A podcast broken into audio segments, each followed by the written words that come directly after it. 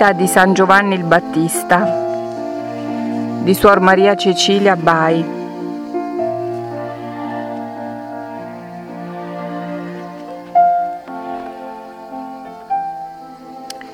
Capitolo dodicesimo. Il santo fanciullo Giovanni, rimasto nel deserto, senza la sua santa madre, e tutto abbandonato alla divina provvidenza, fece di nuovo un'offerta di tutto se stesso al suo Dio. Diceva al santo fanciullo, Eccomi, eccomi mio Dio in questa solitudine. Io starò qui fin tanto che piacerà a te. Fa pure di me quello che vuoi io mi dichiaro di stare qui per adempiere la tua divina volontà. Disponi di me secondo il tuo divino beneplacito.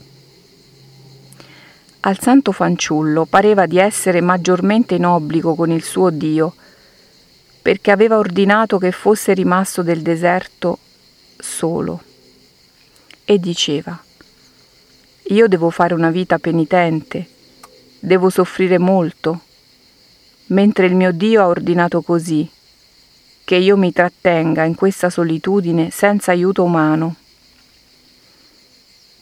E infatti il santo fanciullo se ne stava tutta la giornata in orazione e alla sera si cibava di erbe, alle volte di animaletti che trovava nel deserto. Alle volte si privava anche di questi e stava a digiuno per giorni interi. Le bestie feroci andavano a trattenersi con il santo fanciullo e come se fossero stati agnelli mansueti, si prostravano ai piedi del santo. Egli le rimirava con grande compassione e poi le licenziava dando ad esse la benedizione. Sulle prime restò ammirato nel vedere quelle bestie venirlo a trovare, mentre durante tutto il tempo che vi era stata sua madre non si erano mai avvicinate a lui, ma poi si abituò a loro. Alle volte si tratteneva con loro a narrare le grandezze del Creatore, e tutte quelle bestie, per feroci che fossero, si mostravano mansuete e stavano ad ascoltare con attenzione le parole che diceva il precursore. E allora Giovanni diceva al suo Dio, O Signore, quando sarà che sarò fatto degno di predicare agli uomini e di annunciare la venuta del Messia al mondo? Ora predico alle bestie, ma verrà il tempo, lo spero, che predicherò ai fedeli e annuncerò loro la venuta del Messia.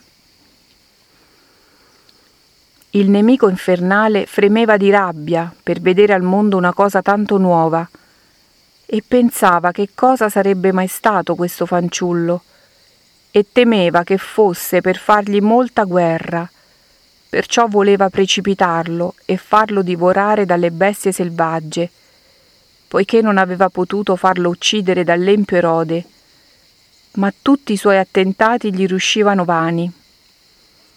Quello che più lo crucciava era che non poteva avvicinarsi al santo fanciullo, mentre sentiva una forza superiore che lo teneva lontano. Per questo istigava le bestie feroci ad avvicinarsi a lui per divorarlo. Ma vedendo che quando queste erano alla sua presenza, diventavano mansuete e piuttosto lo ossequiavano, restava più che mai infuriato. Il massimo che Dio permise alle fiere fu di lasciarle urlare, e questo fu per maggiore confusione del demonio, perché il fanciullo, sentendo quegli urli così spaventosi, non si turbava, ma ricorreva con grande fiducia al suo Dio. E allora il nemico si sentiva oppresso dalla forza delle orazioni del fanciullo e se ne andava più infuriato che mai. Quante volte istigò la gente ad andare in quel deserto per prendere le bestie feroci che lì dimoravano, e in tale occasione si fosse trovato il fanciullo e condotto fuori, ma Dio non permise mai che alcuno vi si accostasse. Tutte le insidie che il nemico ordinava vennero sventate, cosicché il nostro santo potette godersi la sua pace in quella tenera età e potette godersi il suo Dio da solo a solo in quell'aspra solitudine. Il santo fanciullo rimirava spesso il cielo e si tratteneva per molto tempo, contemplando le opere dell'artefice divino, e poi sospirando diceva Quando, o oh mio Dio, si apriranno quelle porte eterne e vi entrerà il gran Re della gloria e con lui anche noi sudditi? Quando arriveremo a godere svelatamente la bella faccia di Dio? Quando? E diceva questo non solo per sé, ma anche da parte dei suoi padri e di tutti i patriarchi che stavano al limbo, e lo diceva con tanto fervore e con tanto desiderio che gli si infuocava il petto e sfogava con ardenti sospiri i suoi santi desideri, in modo che si rendeva l'oggetto di ammirazione degli angeli stessi, poiché in quella solitudine ne aveva molti vicino, che lo difendevano in quella tenera età dalle intemperie delle stagioni. Quando il sole era più ardente si vedeva il santo fanciullo riparato dai suoi raggi cocenti, come da una piccola nuvoletta che lo difendeva dal caldo e gli faceva sentire un'aura amenissima che tutto lo ricreava.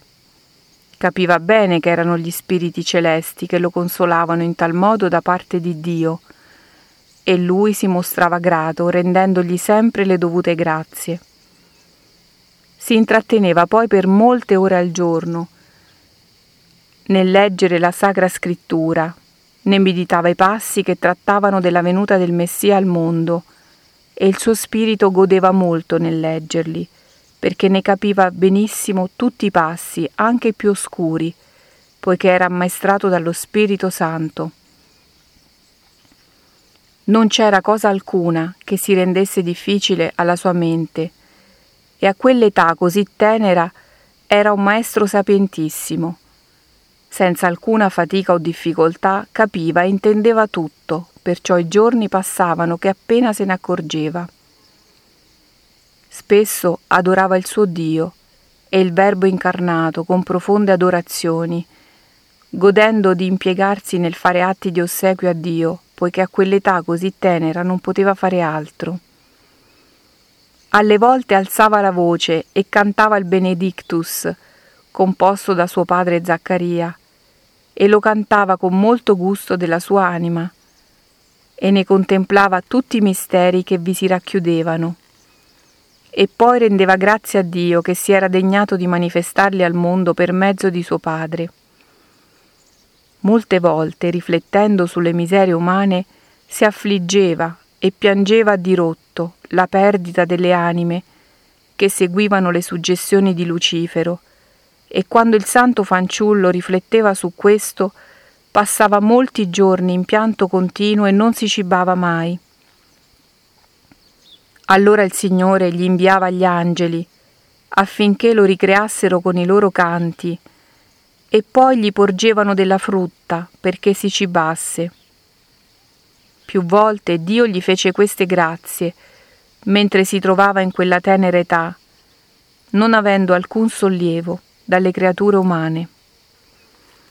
Altre volte invece Dio gli dava tanta consolazione interiore e tanta sazietà che gli pareva di essersi cibato sontuosamente. Di questo rendeva affettuose grazie al suo Dio talvolta varie specie di animali volatili venivano a trovare il santo fanciullo e gli facevano schiera intorno, ricreandolo con le loro armonie. Quindi si avvicinavano a lui e il fanciullo li prendeva nelle mani e li accarezzava.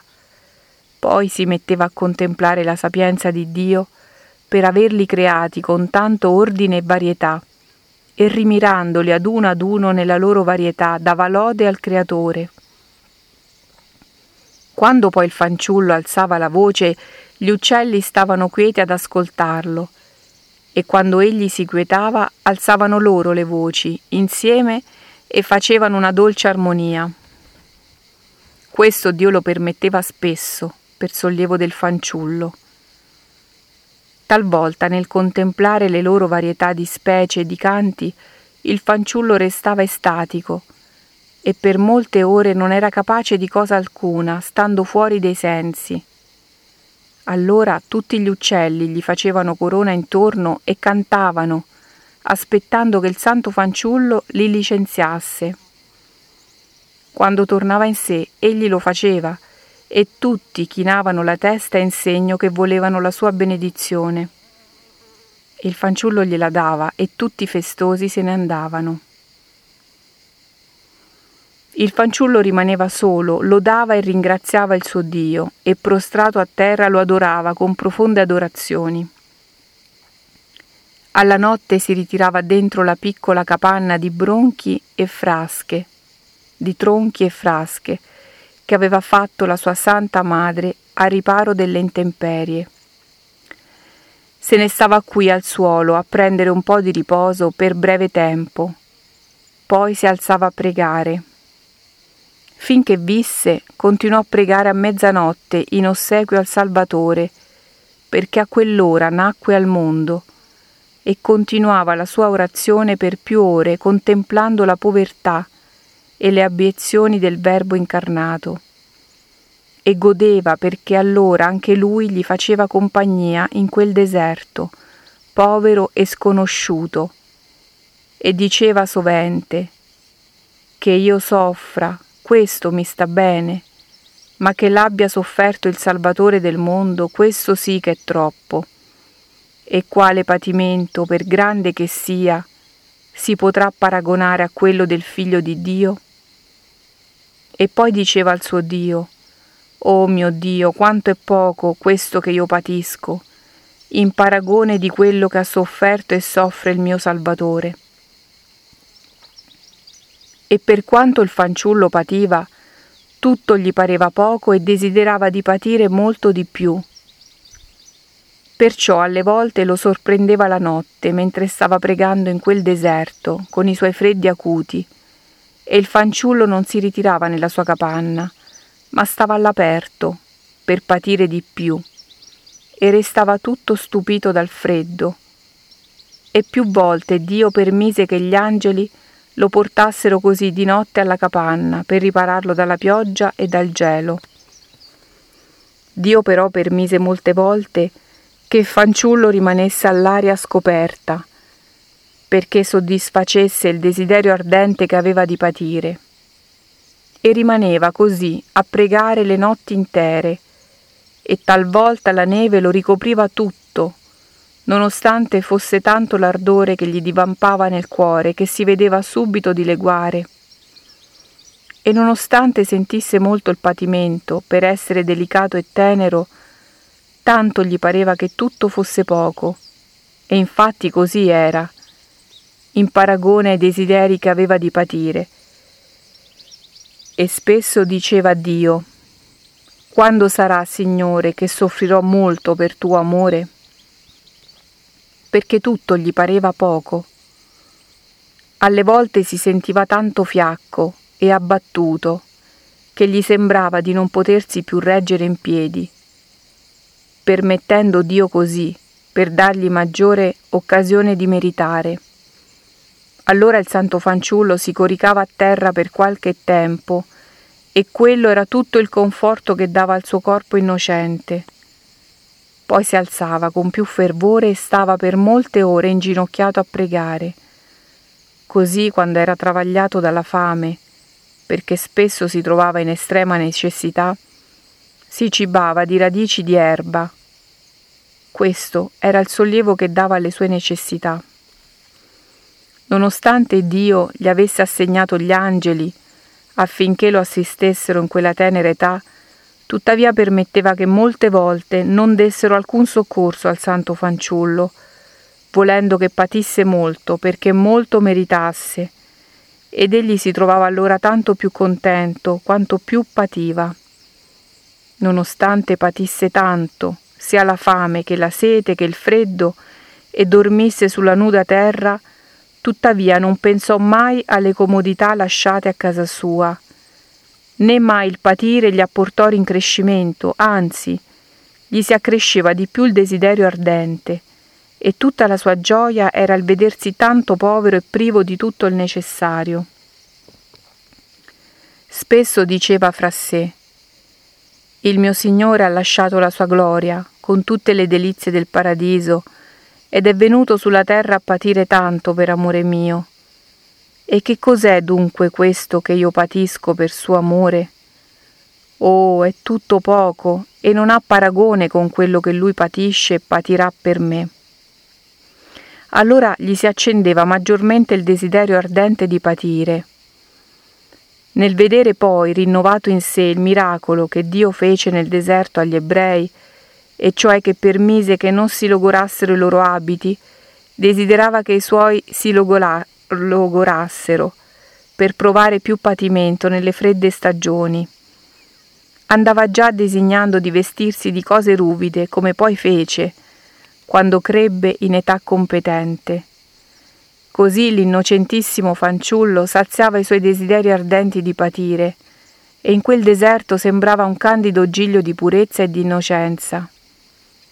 Il santo fanciullo continuò questo tenore di vita per più anni con tutta la tranquillità del suo spirito, e nelle asprezze di quell'orrido deserto gustava la manna delle divine consolazioni, e tanto più pativa nel corpo, tanto maggiormente godeva nello spirito. Spesso era favorito delle visite degli angeli che lo ricreavano con musiche celesti.